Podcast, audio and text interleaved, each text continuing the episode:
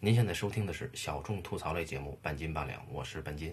呃，我们又一次推迟了更新的时间，也是我自己跟自己说情有可原啊。我会尽量保持每两周更新一次，但是发布的时间可能会有延迟啊，因为毕竟现在生活的情况很特殊啊，也请大家体谅一下。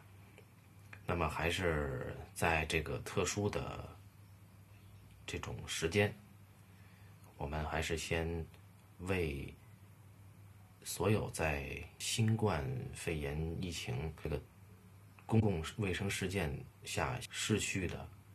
生命，默哀一分钟。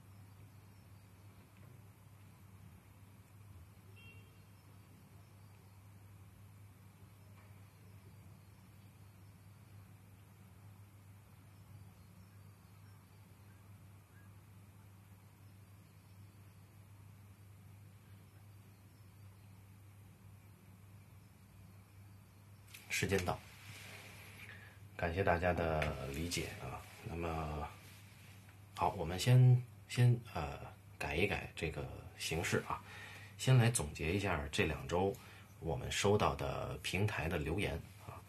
呃，首先呢是非常感谢有一些听友给我推荐了很多很多的，就是日本战后犯罪片专题的参考篇目啊，有些我自己是真的没有想到。有些是就是跳过了，还有些根本没看过啊。无论如何，非常感谢那些推荐，呃，《复仇在我》，还有这个，呃，黑泽明的那个片子《野良犬》，还有这个，还有给我推荐这个《零的焦点》和，呃，这个松本清张另外一个是什么《点与线》吧？啊，类似这这种影片的听友们，当然还感谢那些给我推荐其他作品的听友们。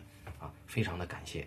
呃，然后呢，关于这个，呃，松本清张的文学作品改编的电影，我们只选其中一部啊。目前暂定的是《杀气》，呃，《杀之气》，对吧？也叫《杀之气》。嗯，这是对于大家的一个很诚挚的感谢啊。第二感谢呢，是要感谢那些呃，所有给我们推荐这个。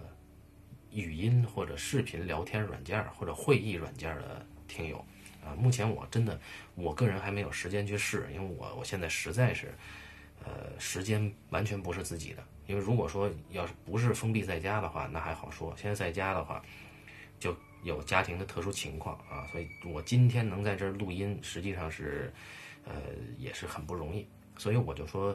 以后我们的更新时间我会尽量保证是两周更新一次，但是发布的时间可能会有延迟啊，呃，所以还是请大家体谅。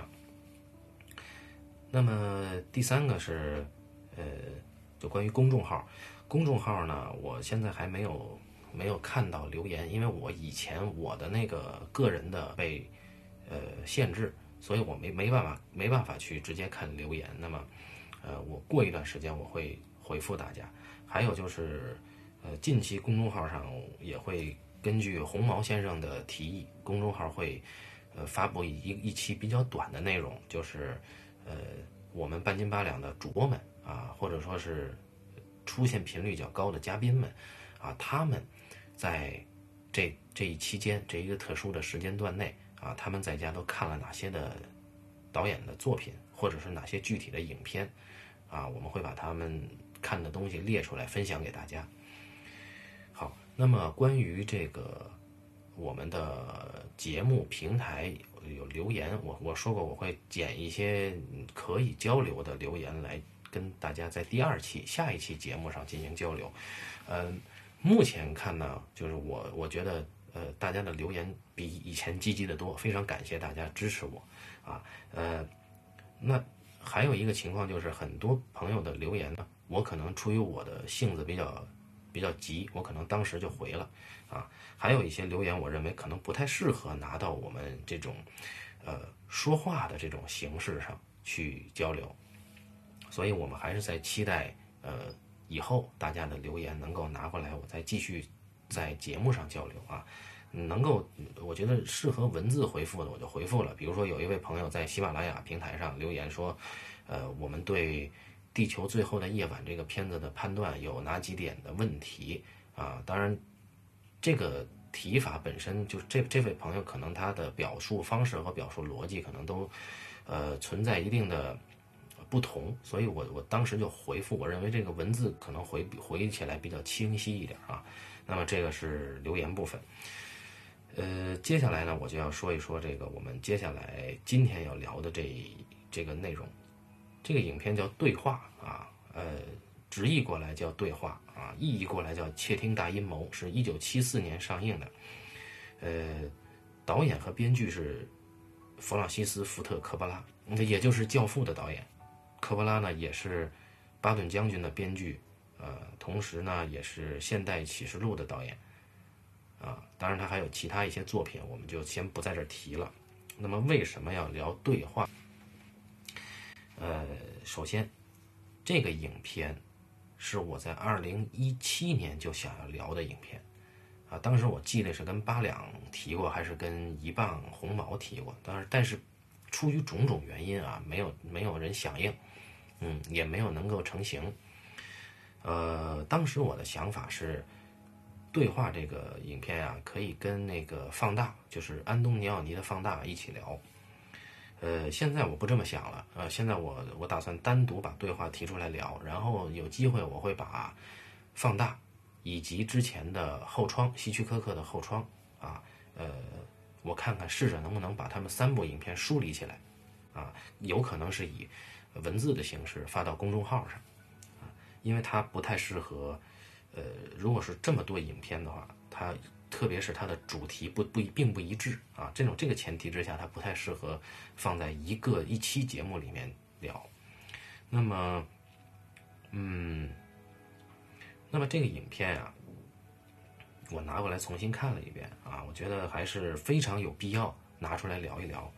就有些有些评论已经。整理过了啊，是在水门事件，美国你呃总统竞选的水门事件，一九七二年的水门事件之后发生之后啊，呃，科波拉把这个给拍了。那么还有一点我们要注意的是，这个对话这个影片呀，同年上映的还有《教父》第二部啊，也就是说，在同样一个时间段内。科波拉完成了两部迥异的影片，一个是大成本续集，对吧？另外一个是低成本，嗯，纯艺术电影啊。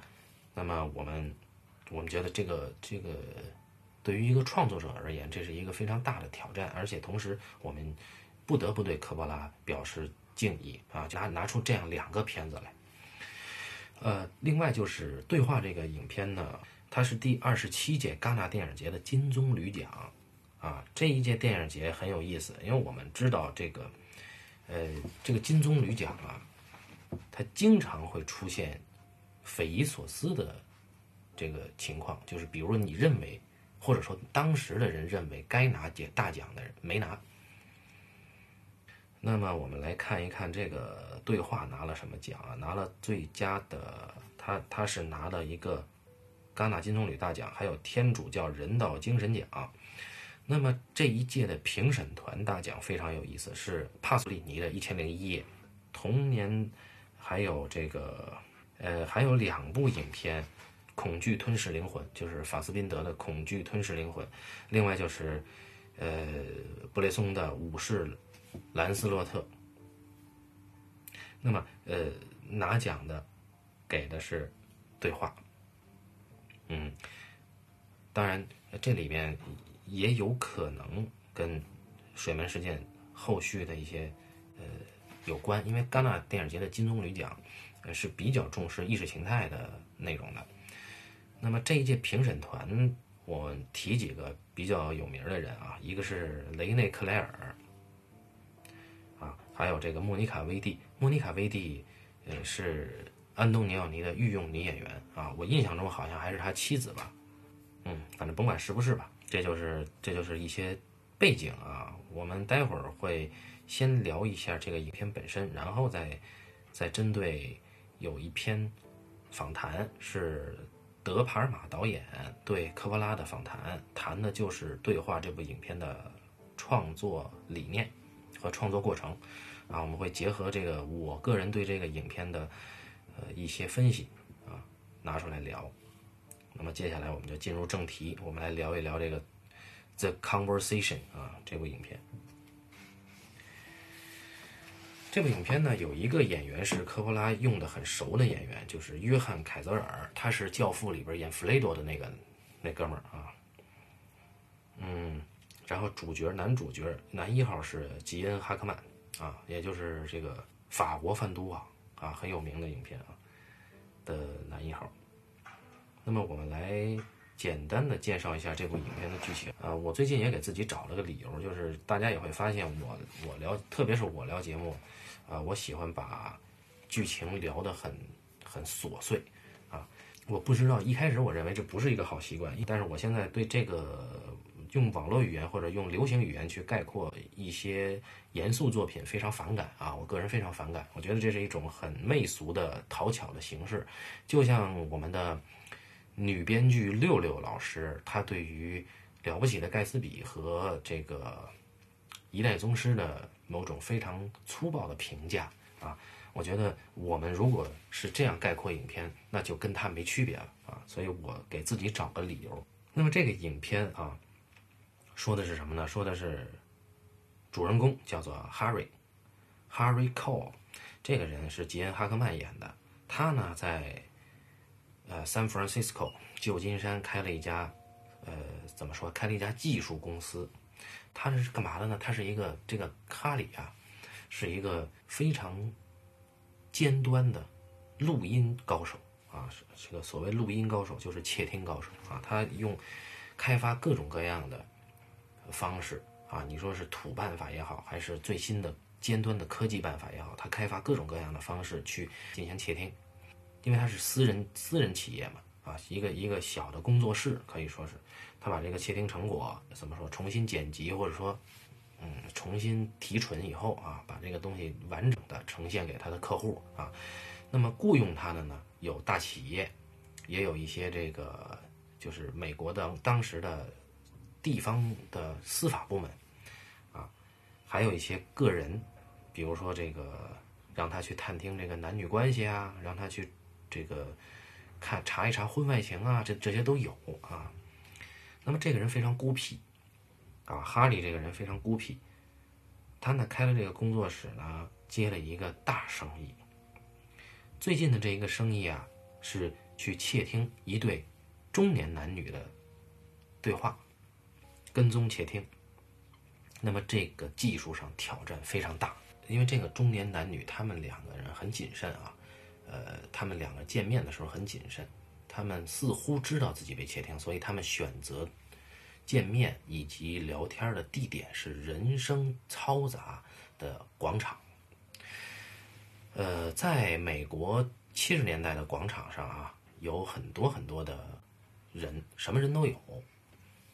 啊，它跟我们这边的广场秩序不一样，他们的广场就是比较散漫。啊，用这个词吧，用散漫。其实我更想用另外一个词，但是我现在不用啊，比较散漫。那么咱们在这个广场，你可以看到有流浪汉，有小丑，还有这个在街上唱歌的，在广场上唱歌的，还有敲鼓的，嗯，艺人，对吧？街头艺人啊，还有这个散步的、乘凉的啊，卖热狗的啊，卖热饮的，什么人都有。所以在在这样一个场合之下。需要去窃听到并且录下来这一对中年男女的对话，这个在技术上是非常大的挑战。那么 Harry 接了这个任务，他和他的算是一个小团队吧，他有一个助手啊，就是《教父》里边饰演弗雷多的那个那个人，呃，具体的名字叫约翰什么我忘了啊。然后这个助手呢，在这个影片里的名字叫 Stan 啊，呃，还有一个朋友，这个朋友是来帮忙的啊。他们一共在广场和广场周围布置了几个点，大概有四到五个点，对这一对男女的对话。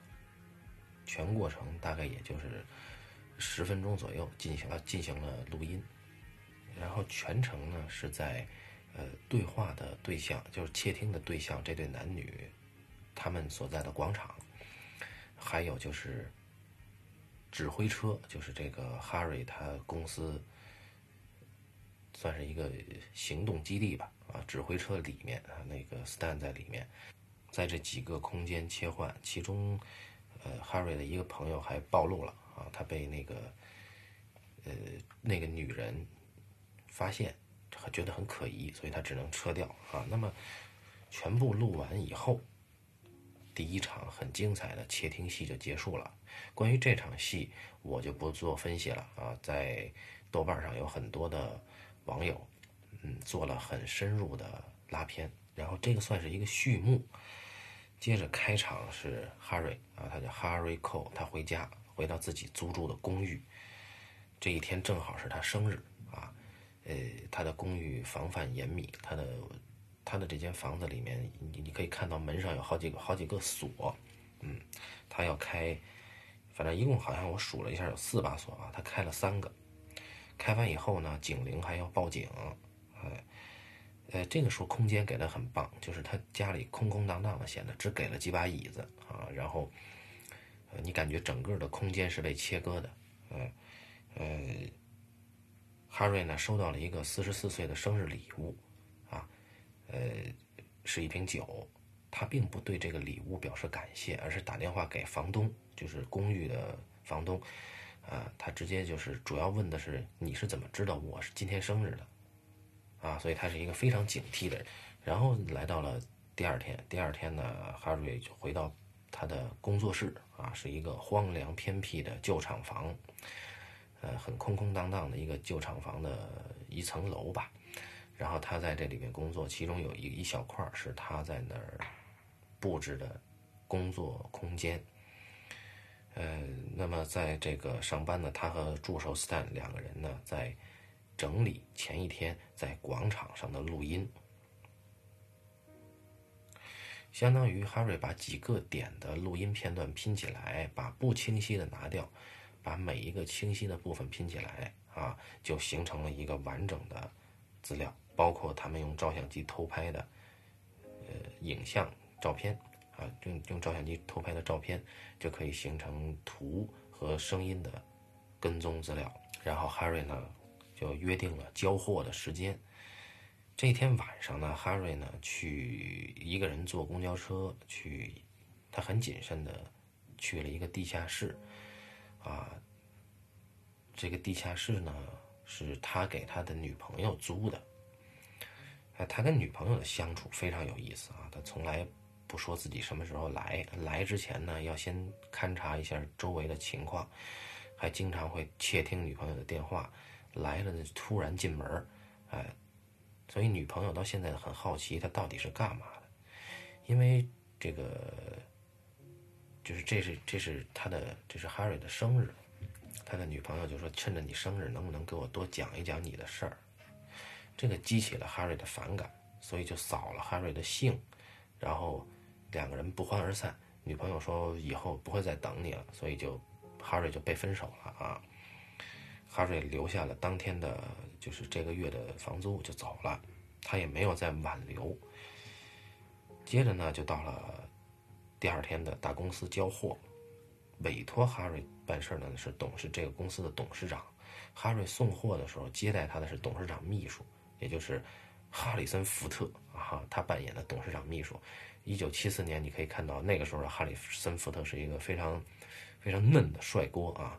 然后哈里森福特接待，说：“你把东西放下，一千五百万、一千五百块钱的现金你拿走，这是很大一笔的酬劳了。”呃，哈瑞他他觉得董事长不在，他应该亲手交给董事长，所以他就反悔了。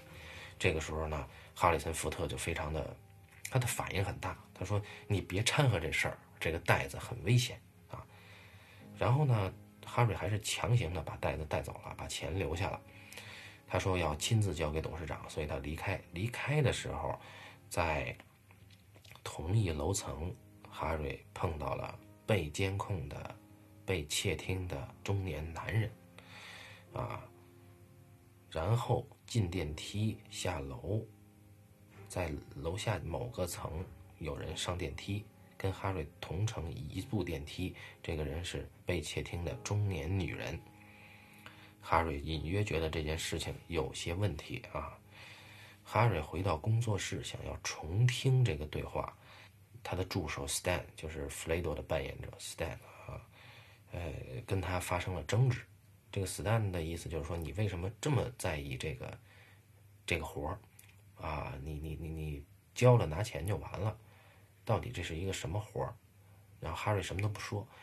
然后这里边有一个小细节，就是 Stan 说了一个就是口头语嘛，就是美国人的口头语，什么 Jesus Christ，类似这种，连着用了两个不一样的带上帝的口头语，就把哈瑞给激怒了。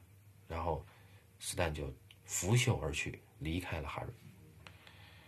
接着哈瑞对于其中一一段对话非常的不清晰的一段对话，他。是被那个广场的鼓声给盖掉了，但是他敏锐地捕捉到了这里的人声，他把这段对话去掉了底噪，无限放大，听出了一句话，说的是，就是女人说呀，她觉得她被她的丈夫监听电话，男人说呢，说他一有机会就会杀了咱俩。他指的应该就是那个女人的丈夫，所以这是一个婚外情的窃听内容。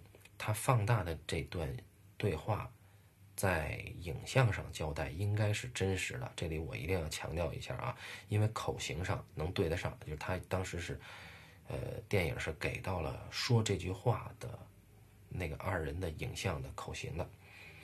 好，这一段结束了，哈瑞明白事态严重。然后他去了教堂，啊，很奇怪啊，为什么他要去教堂？居然去了这个去忏悔了，去了忏悔室啊，那小黑屋，他去了那儿跟神父去忏悔，甚至隐晦的提到了他的工作会给别人带来危险。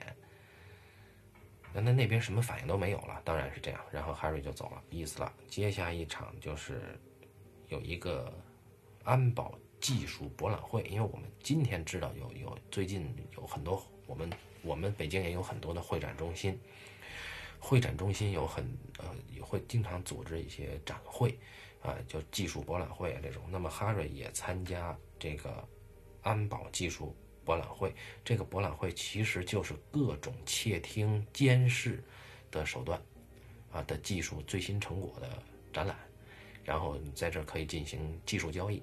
产品交易，哈瑞在展会上碰到了哈里森福特。同时呢，哈瑞经过朋友介绍认识了，就是业界跟他齐名的一个人啊。大家注意，在这个博览会上，哈瑞非常有名啊。人们一旦知道这是哈瑞 Cole，那么他们就会主动要免费把自己的产品给哈请哈瑞用。他只需要哈瑞同意授权，他们在宣传册上写上哈瑞扣正在用这款产品或者用过这款产品。当然，哈瑞婉拒了，因为哈瑞说：“我只用自己开发的技术。”那么，在朋友的介绍之下，哈瑞去参观了同行，也是跟他齐名的哈瑞，在东部以前是在芝加哥、在纽约混的。然后他西部还有一个相当于北乔峰南慕容的那个慕容啊，是一个胖子。这个胖哥叫莫伦啊，Moran 啊，这个英文拼起来挺像是傻瓜白痴的意思的那个 Moran。然后他呢，呃，雇了一个展会女郎在帮他展展示他新开发的电话窃听技巧。哈瑞觉得这是一坨屎。同时，哈瑞惊讶地发现。他的助手前助手 Stan，居然临时受雇于莫伦，而且做的工作是给莫伦看摊儿。啊，这个让哈瑞倍感羞辱啊！哈瑞趁着莫伦莫伦不在，赶快的就想把斯坦拉回到自己这边，啊，哈瑞说的第一句话是：“我不希望我之前的事儿让别人知道。”啊，那你这个像你说到这儿，你怎么接呢？哎，那斯坦就幽怨的说：“你想一想，想象一下弗雷多的那个表情，说我觉得你的问题是在于你什么都不让我知道，我怎么可能还能让别人知道？啊？”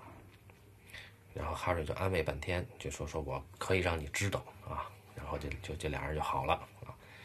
然后这个当晚呢，他们一起开车，就包括这个莫伦，还有哈瑞的朋友，哈瑞的朋友，还有斯坦。还有展会女郎，还有另外一个女人，他们一起约着去哈瑞的工作室去开个 party。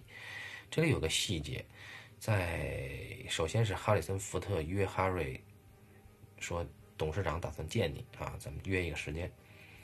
第二是他们收摊儿，从展会离开以后，前往哈瑞的工作室的路上，遇上了一对年轻，遇遇上了一辆车，这辆车在。开得很不礼貌啊，在跟他们飙车。然后其中哈瑞有一个朋友，啊，就这个人可能有一些就是呃地方警察的关系吧，他动用了这个关系，把那辆车的拥有者的资料查了个底儿掉。然后他的行为反击行为是追上那辆车，在等红灯的时候，冲着那个司机大喊，把那个司机的所有的。这个包括家庭住址、电话号码、工作职业什么的啊，全都给喊出来，然后骂了他一句就走了，扬长而去啊。这个细节大家也要记记住啊，虽然不是情节很关键，虽然不是关键情节。然后在工作室呢，我们知道这个莫伦一直在挑衅啊，他老想问出哈哈瑞以前工作的一些技术是怎么实现的啊，明显他想要窃取这些技术。嗯，当然你也看得出来，莫伦作为一个同行，也是相当有实力的。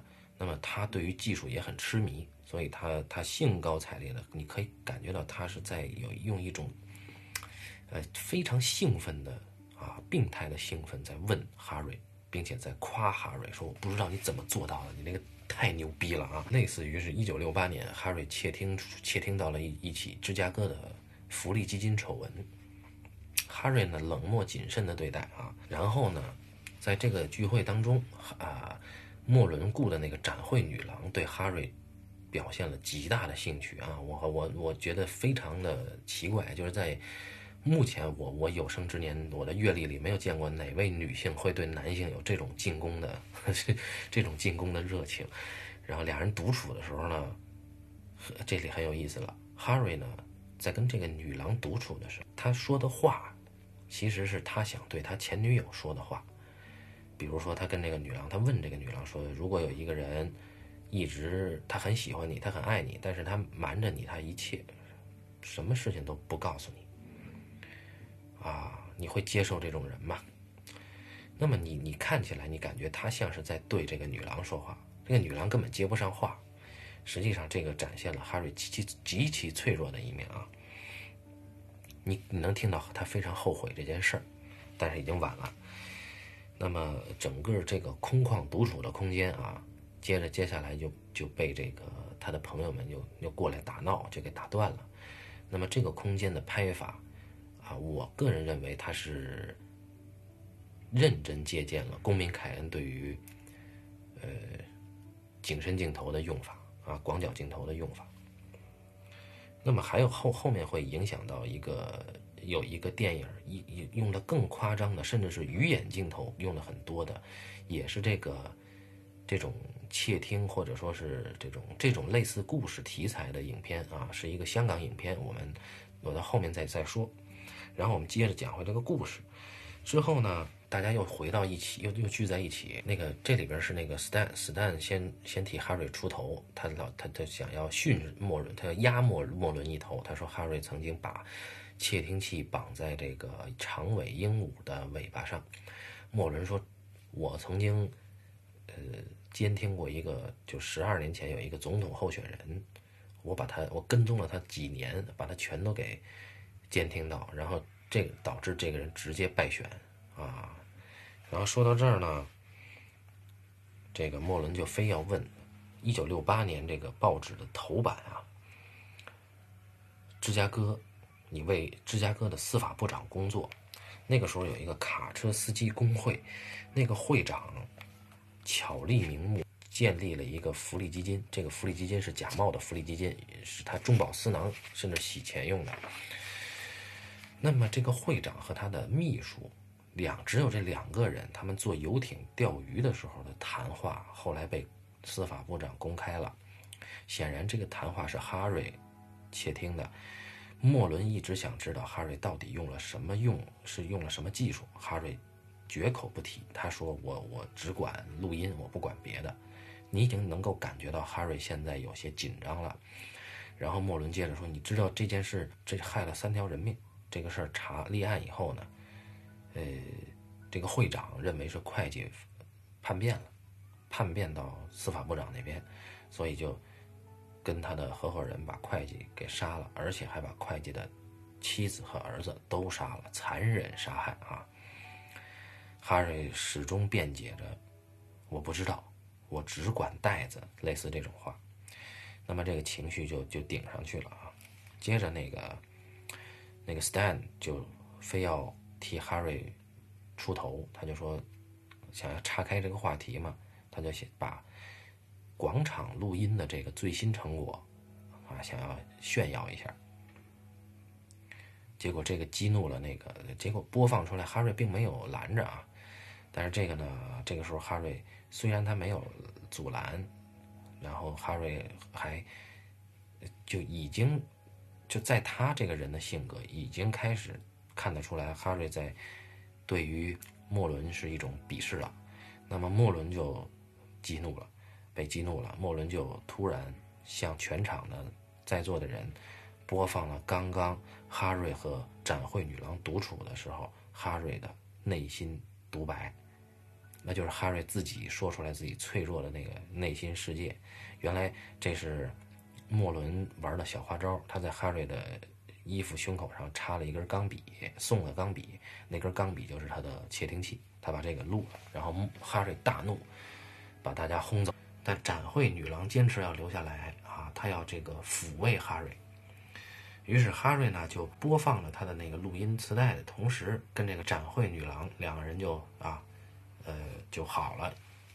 但是第二天早上，人去屋空，哈瑞发现他所有的录音带都被展会女郎偷走了，展会女郎也也是不知所踪。这个时候，哈瑞打电话给那个大公司。那个大公司说：“呃，你的袋子我们已经收到了，然后还有一些你偷拍的照片，你就送来吧。我们跟董事长约个时间。”于是哈瑞就去见了董事长。董事长是谁呢？董事长是《教父》里边的汤姆啊，也是科波拉的非常喜欢用的汤姆·黑根的这个罗伯特·杜瓦尔，好像。然后这是一个谢顶中年男啊。那么这个时候就接出来。窃听的对象，那个中年女性长得挺娇小可人的中年女性是这个汤姆的娇妻啊，然后那个中年男性呢，呃，就在这个大楼里工作，应该是同事啊，汤姆的下属吧，可能是。哈瑞把照片交给了董事长，拿到了一千五百啊，不，拿到了一万五千块。但是哈瑞这时候问说：“你打算怎么对这个女的？”董事长没说话，因为哈瑞。反复听过窃听内容，他知道这一男一女约在本周日水手酒店的七七三号房间见面。哈瑞就想去，他知道啊，呃，有有危险，所以他想去去看一看能不能阻止。这个时候，我们我们通过之前那场戏，就是在呃聚会的那场戏，我们知道，所以哈瑞要去水手酒店阻止命案，他就去了。去了以后，果然七七三房。定出，哈瑞就租下了隔壁，然后哈瑞开始窃听，啊，因为他只会窃听。哈瑞窃听到了一些声音，他觉得很恐怖，但是呢，这个时候出现了幻听，听着听着，就听到了录音带里的声音，然后哈瑞就想要通过阳台看隔壁的情况，结果他又出现了幻觉，他似乎看到了隔壁发生了血案。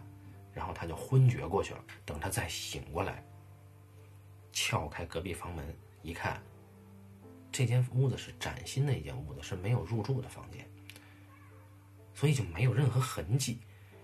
然后这个时候就出现了经典的一幕嘛，就是他先是在浴缸里边想找血迹，没有，他就摁了一下那个抽水马桶，结果抽水马桶的水不不降反升，升升升升出来的是一片血水，甚至还有白色毛巾和白色衬衫啊什么什么的。然后哈瑞就跑了，之后哈瑞呢回到公司想要强行突破啊，结果被阻止了。在门口，哈瑞意外的发现一辆奔驰六百。上面坐着的就是那个他认为会被杀的中年娇妻。哎，这人没死，报纸上登着这家的董事长汤姆啊，他就我们先管他叫汤姆哈。汤姆车祸死了。哎，死的是汤姆。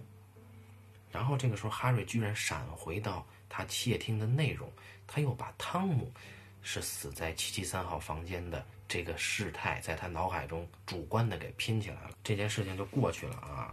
回去以后呢，哈瑞开始独自，他就他喜欢一个人在家吹萨克斯风啊，对着他们家音响去，音响放唱片，放那个爵士乐，然后他呢用自己吹萨克斯风去跟这个爵士乐，这个叫什么琴箫和鸣啊。然后他回家就就干这个，结果突然来了一通电话，这个电话就是哈里森福特打来的，说说你小心点。啊，你的一切都被监视了，你被监听哦，我们在看着你哟。然后哈瑞就受不了了，就我怎么能被监听呢？哈瑞开始彻查整个自己的住住的这个公寓，根本就查不到。于是他把房子里面所有的内饰、内装修的东西全给拆了，包括墙纸也给扒了，墙皮扒了，房天花板扒了，地板刨了，最后整个屋子一片废墟，哈瑞什么都没找到。甚至他把，他犹豫过之后，把自己家里的这个供奉的啊，我们用这个词可能不太贴切啊，反正是摆放的圣母像也给砸了，什么都没有。然后我们就会发现，哎，最后一个镜头是哈瑞在一片废墟中独自吹奏着萨克斯风。然后这个试点是哪儿的呢？试点是在这个哈瑞的房间的一个天花板的角落。去拍哈瑞是一个俯瞰的视点，并且这个视点是可以类似一百八十度旋转的啊，类似于我们今天看到的房间的摄像头。这影片就结束了啊，抱歉我又赘述了一遍。这个影片啊，有一些豆瓣网友做了拉片啊，也有一些网友做了简单的评论，我觉得都不错。我呢，从以下几个方面吧，去跟大家交流。首先一个。啊，这个影片的主题和放大有什么关系？这是第一点啊。第二点，这个影片剧作有多严谨，有多，反正就科波拉有多牛逼。第三，这个影片为什么我认为它没有那么牛逼？就是它二十七届戛纳，我认为它不如那几个影片啊。它它不牛逼在哪儿？那么这是针对这个影片的啊。然后我们再说一说科波拉自己如何对他的同行德帕尔玛去聊他创作的过程和创作理念。好，那么我们先说，首先啊，这个影片跟放大有精神上的继承关系，但是主题截然不同。放大讲什么呢？放大讲的是不可知，不可知这件事儿。就安东尼奥尼探讨的是，在这种现代都市下。对于所谓的真相，你是没有办法探查到的。即使你看到了，你也没有办法印证，你也没有办法能够把它保存好。总之就是，你看到的真相是不是真正的真相？你是不是能知道？你是不是可知道？而对话讲的不是这个，对话讲的是一个规整的。美国人讲的故事，甚至是美国移民讲的故事，啊，是一个天主教意大利裔的美国移民科波拉他讲的一个故事。这个故事讲的是一个有罪的人想要赎罪，但是反而陷入到了他犯罪的那一套技术中去，不能自拔。注意啊，这里边说的有些朋友把他把这个影片分析出来是，呃，现代人。异化就是你这个你你搞窃听的，你被这个技术给绑架异化了，最后你变成了这个技术本身，你就分不清现实和虚幻了，啊，我认为不是。这个影片分成两个层面，第一个层面是现代主义的一种反思，就是说你这个呃技术对人的异化啊，也就是说，哈瑞，你从从从一开始，哈瑞的对于监听对象在做什么，他并不感兴趣，他自己这么声称啊，他并不感兴趣，他只感兴趣录音的质量。然后你会发现，这个哈瑞自己独居，对对于女友又是那个态度啊，对于周遭的人又是那个态度。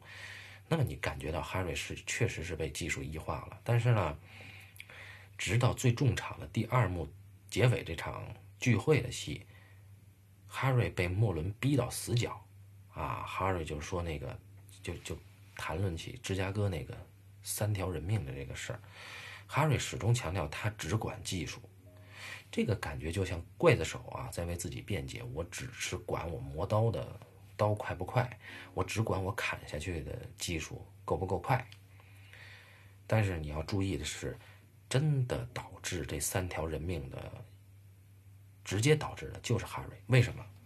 电影里没有交代，但是我们可以去想，因为这个私人游艇的这个两个人的对话是不可能被窃听的，被当时认为是不可能被窃听的，所以。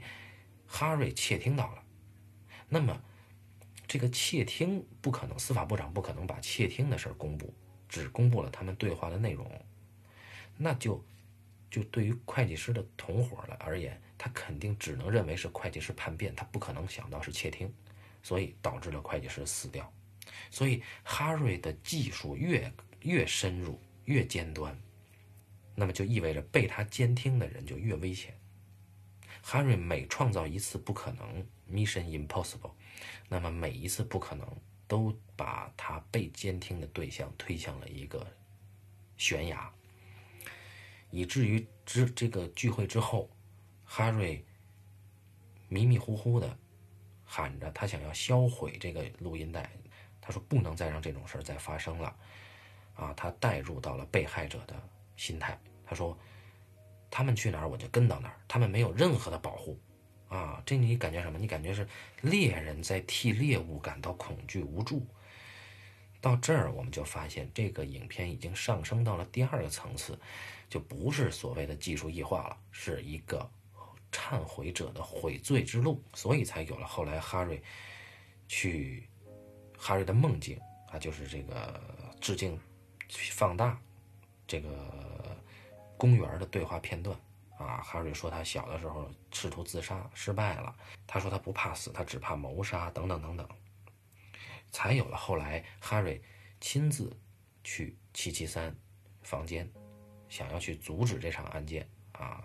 只不过，呃，非常高妙的一点是，哈瑞他只是一个技术男，他顶多就敢在隔壁窃听，他不敢直接去现场，所以这个。动作始终没有突破人物，啊，这是非常非常严谨的剧作。呃，注意了，从那场戏开始啊，就之前已经有过哈瑞在教堂忏悔了。从那场梦境戏之后，哈瑞在家里面的这个行为后景基本上都有上，要么有上帝的照片，啊，就是他他要么有这个圣母像。啊这个已经很说明问题了啊！这个到后边科波拉的那个访谈，呃，我后来才看到科波拉的访谈是能够印证的啊。那么这是他和放大的区别。第二点，这个影片在拍法上不如放大，这是我个人的判断啊。这个影片在拍法上不如放大，因为从这个影片而言，太实了。对话这个影片拍的太实了，它缺少艺术的暧昧性，它缺少艺术的不直言的魅力，而放大。安东尼奥尼，我虽然不喜欢安东尼奥尼，但是放大这个影片非常有魅力啊！但这这个魅力在哪儿，我们就不能用言语去描述了。这是第一点。第二点，我们来看一看这部影片在剧作上啊，就是把我震撼到的地方，就是科波拉这人写剧本写的有多牛逼啊！呃，我先拿出最重要的一场戏来讲，这是占的时间最长的一个重场戏，应该是在第二幕的结尾处啊。一般重场戏都在这儿啊。那么这场戏呢，就是我刚才跟大家讲的呃，参加完这个安保技术博览会之后，Harry 和他的助手以及朋友，还有这个他就是他这个跟他齐名的那个对手一起去他 Harry 的工作室去开一个 party。整个这一场戏都在工作室室内内景完成，但是这里边的情绪几经转换啊，呃，那么我们来看一看这场戏一开始啊，他们来到这工作室以后呢，哈瑞赶紧收拾好他工作的那个空间，把它锁好，把该藏的东西都藏好，因为他是一个谨慎的人啊，他保持着一种高傲的审慎的态度，不管是对莫伦，还是对其他的女孩，还是对他的朋友和助手，他都保持着一个高傲的距离。莫伦屡次在挑衅，他以挑衅的口吻去问，他想把哈瑞的技术问出来，因为莫伦是一个靠偷窃别人技术起家的人，而且莫伦他喜欢呃搞一些花样啊，只有搞花样人才会找展会女郎嘛，对吧？所以他想问哈瑞是如何在一九六八年芝加哥窃听到这个福利基金的丑闻的。但是哈瑞当时给回避了，然后呢，这个展会女郎呢就开始，你就觉得很突兀，这个展会女郎怎么就这么喜欢这个哈？接着呢，因为我之前跟大家讲了，哈瑞的助手就是那弗雷多，弗雷多受雇于莫伦去看摊儿，然后呢，他自己心里也很憋屈，啊，莫伦莫伦非常洋洋自得，但是呢，这个时候呢，哈瑞自己就。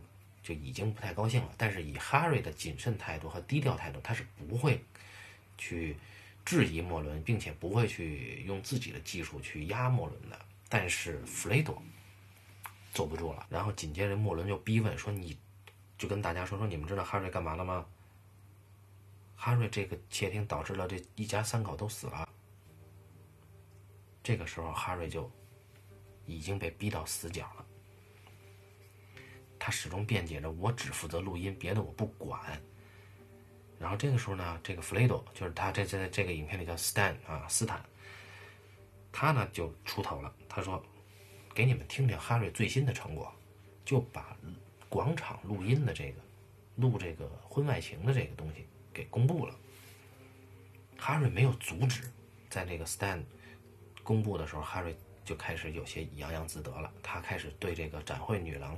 当着他当着这个莫伦的面，去抱这个展会女郎，莫伦这个时候就被激怒了。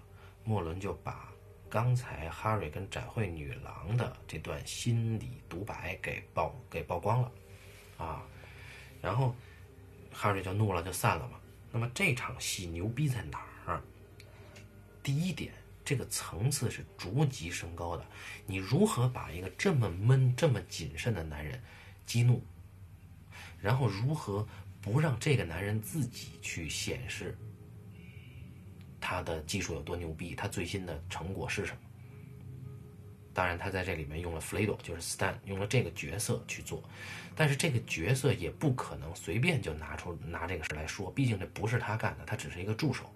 所以之前有了展会的那个侮辱，以及有再往前，哈瑞和斯坦共同工作时候，哈瑞对斯坦的挑剔。那么，斯坦是一个一直被压抑的人，他在这儿爆发非常合理。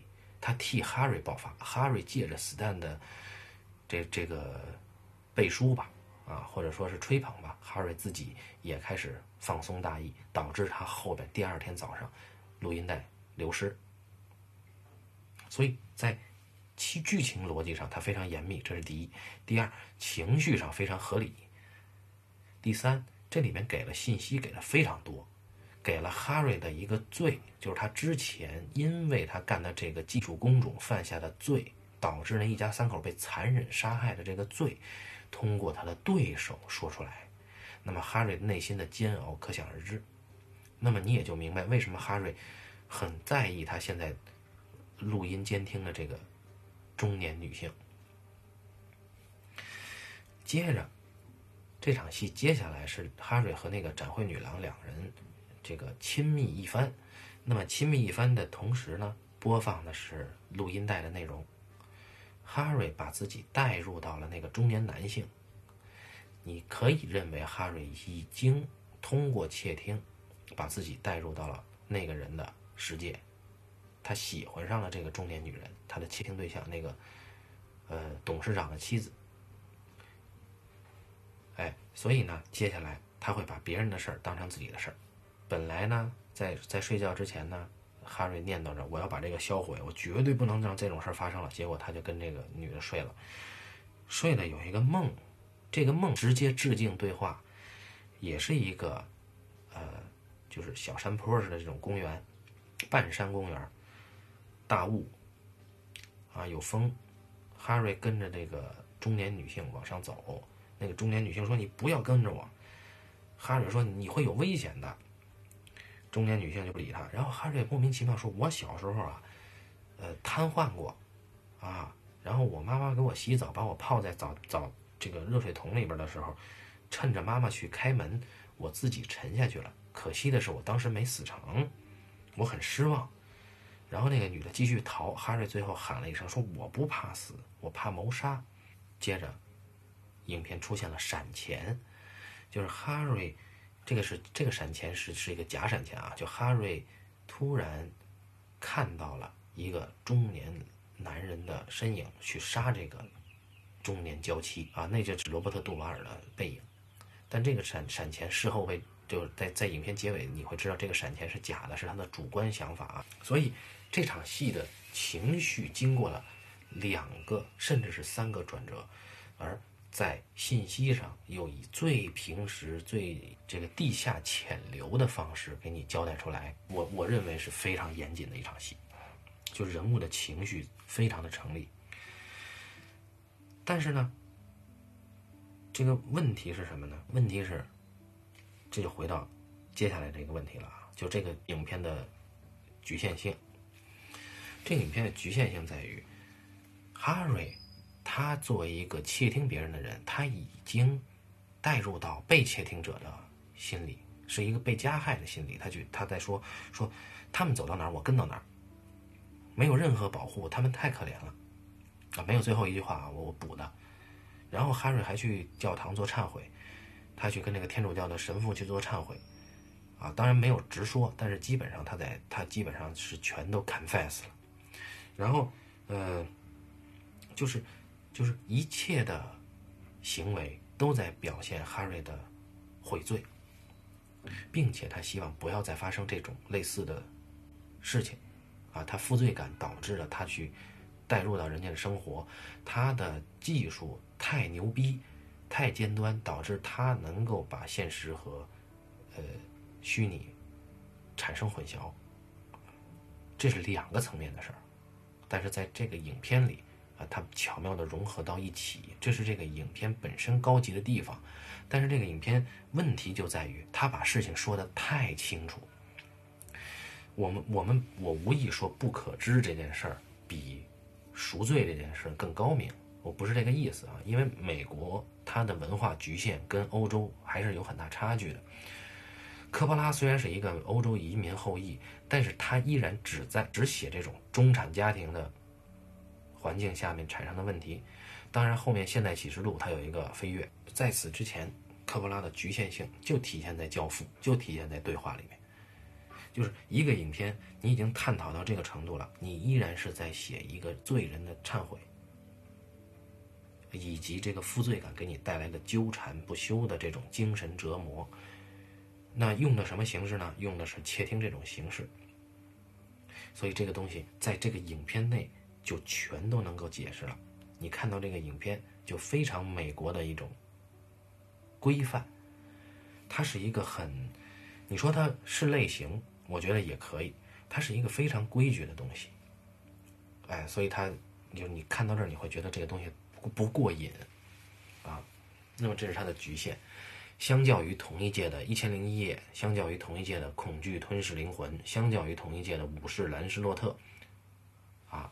反正最后给对话应该是有意识形态上的考量，那么这部影片的意义非常大，啊，大在哪儿呢？它的现实意义很大，因为它不是受雇于某个，像不不是水门事件，他没有拍水门事件，他拍的是民用，他拍的是民用窃听，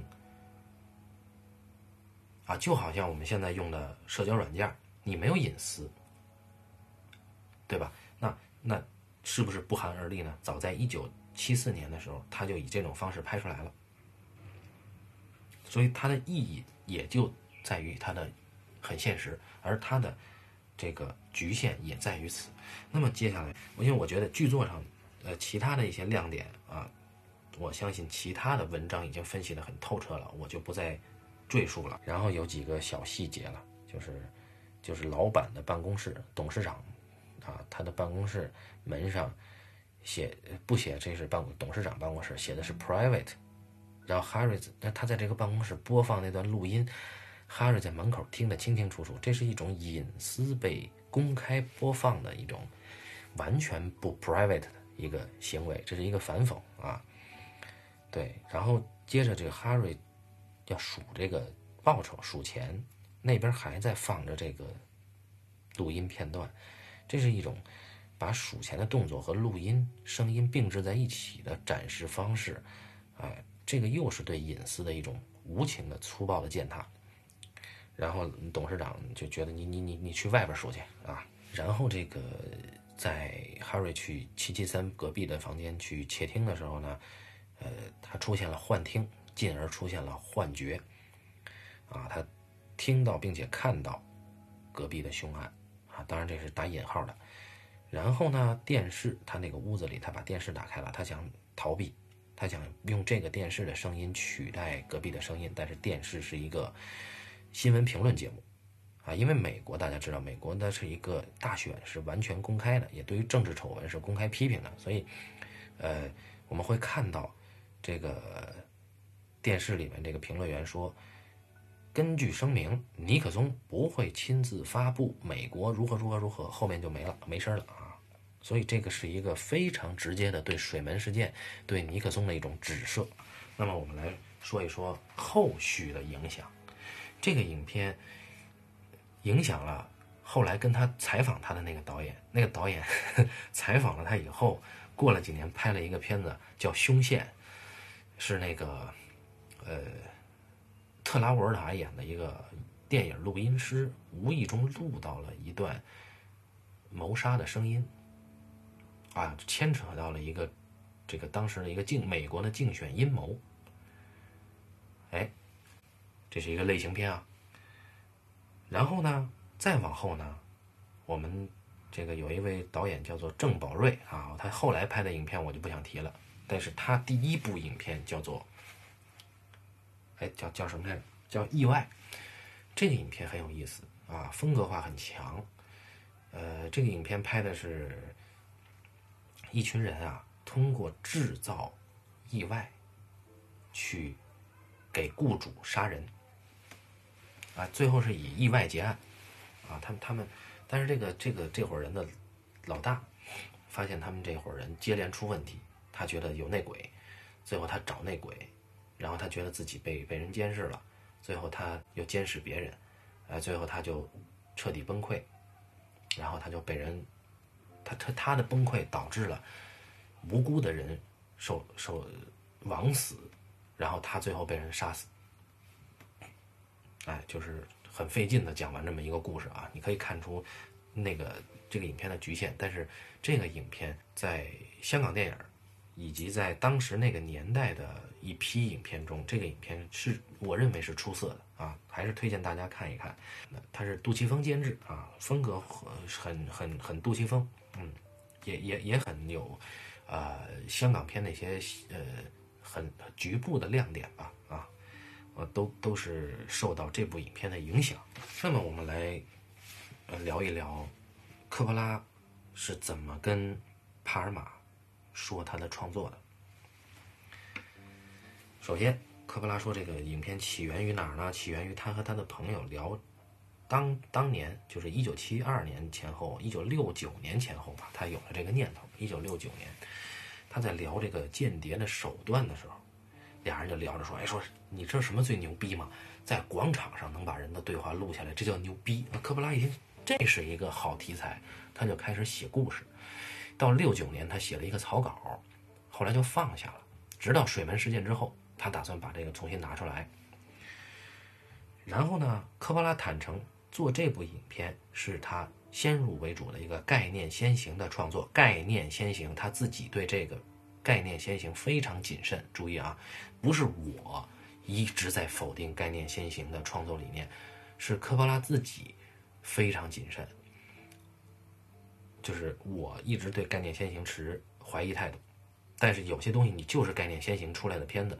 科波拉也是，科波拉说这个影片我太在意，要拍一个窃听以及个人隐私的故事啊，我要拍的是窃听者的问题，但是我没有一个具体的人物，我没有从人物出发，所以导致我后面写这个人物特别痛苦，这是他原话。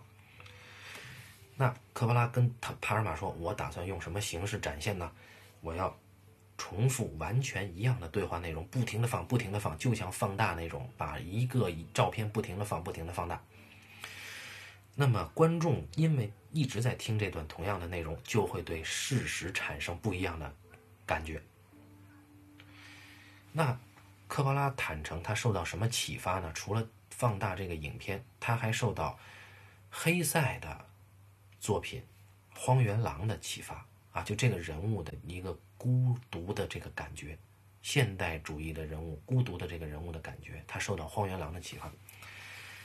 那么谈到这个人物，他怎么定位的？他说：第一，这是一个殉教型的人物，殉难的殉，殉葬的殉，宗教的教，殉教型的人物。啊，他认为这个人物有着很强烈的悔罪意识、忏悔意识，是一个虔诚的天主教徒。第二。他要讽刺窃取他人私密生活内容的人。第三，科波拉说，忏悔啊，就是在这里边你会看到哈瑞去天主教堂忏悔，忏悔在科巴拉看来是最古老的窃听形式啊，这一点我个人觉得非常牛逼啊，我很佩服科波拉。最后他说到了创作倾向，科波拉认为，我希望把它拍成是个人的行为，雇主也大多以大公司为主，而不是。政治性的，这样更能令人毛骨悚然。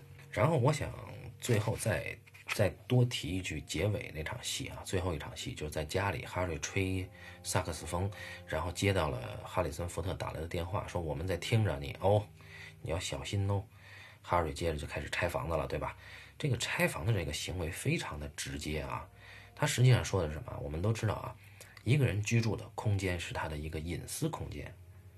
相当于他把自己的个人空间给肢解了，啊，他在拆拆毁自己的隐私，拆毁自己的内心隐秘世界，啊，到最后他砸掉了自己信代表信仰的圣母像，里面什么都没有。哎，这是对于这就这就更加证明了，到了这块儿已经完全超脱了技术异化这个主题。然后最后哈瑞在废墟里独奏。那么这个试点是模拟监控摄像头的试点，是在这个房间的某一个高角处啊，天花板的角落俯拍着哈瑞，并且这个毛骨悚然的是，这个镜头可以一百八十度在转啊，不知道是到底是为什么会转，哎，最后结束，所以这个恐惧感是啊，是地下潜流一般的恐惧感，就是我们的隐私。是被任意践踏的。那么最后，科波拉谈到这个人物哈瑞这个人物的核心是什么呢？他觉得这个人物从小到大就是罪的滋生。他说，这个人对每件事情都有罪责，包括他小的时候啊。那么我理解，那就是他小时候洗澡的时候自杀嘛。他因为瘫痪的时候，他他试图自杀嘛，这就是一种罪，在天主教而言。好，那么。这个影片的驱动是什么呢？驱动是一种隐秘的欲望啊，这一点他没有说清楚，但是我要替他说，我我斗胆替他说一说啊。他说，呃，帕帕尔玛问说，你这个影片这个人通过窃听别人的生活，就变成逐渐变成以别人的悲欢为自己的悲欢。注意这句问题，这句问题跟后来好像是德国吧，有一个片子叫呃《窃听风暴》很有关系啊。然后科波拉的回答是：哈瑞他通过窃听这对中年男女，逐渐把自己带入到中年男人那儿。他感觉自己在陪中年女人散步。那你如果我们衍生往后想，那这个男人最后就是帮助这个女人杀害亲夫的人，这个女人最后得到了一切，啊，她的这个恐惧到底是出于窃听，还是出于其他的恐惧，我们不得而知了。总之，这个影片是一个非常自足的文本，影片在哪儿已经说明一切了。所以在这个影片，你在在我认为它在技术上是完美的。啊，就像寄生虫，在技术上是完美的，啊，但我不认为它的高度或者说它的艺术水准能够让它战胜同年在戛纳的其他三部影片。但我们不可否认的是，科波拉的这部对话作为一个低成本的影片，作为一个艺术电影，它的反思性，它的。剧作严谨性，它的拍摄的技巧的探索，以及它的包括构图和这个广角镜头的使用和景深镜头的使用，我们都能够看出它其实承袭了公民凯恩的那一套东西啊。但是在这儿没有时间，也也不可能以对话的形式跟大家去交流了。总之，这是一部很棒的影片，啊，大家应该去看一看。那么这就是今天关于对话的这个影片我们要聊的内容，也欢迎大家来跟我留言交流啊。那么感谢大家收听这一期的半斤八两，咱们下期再见。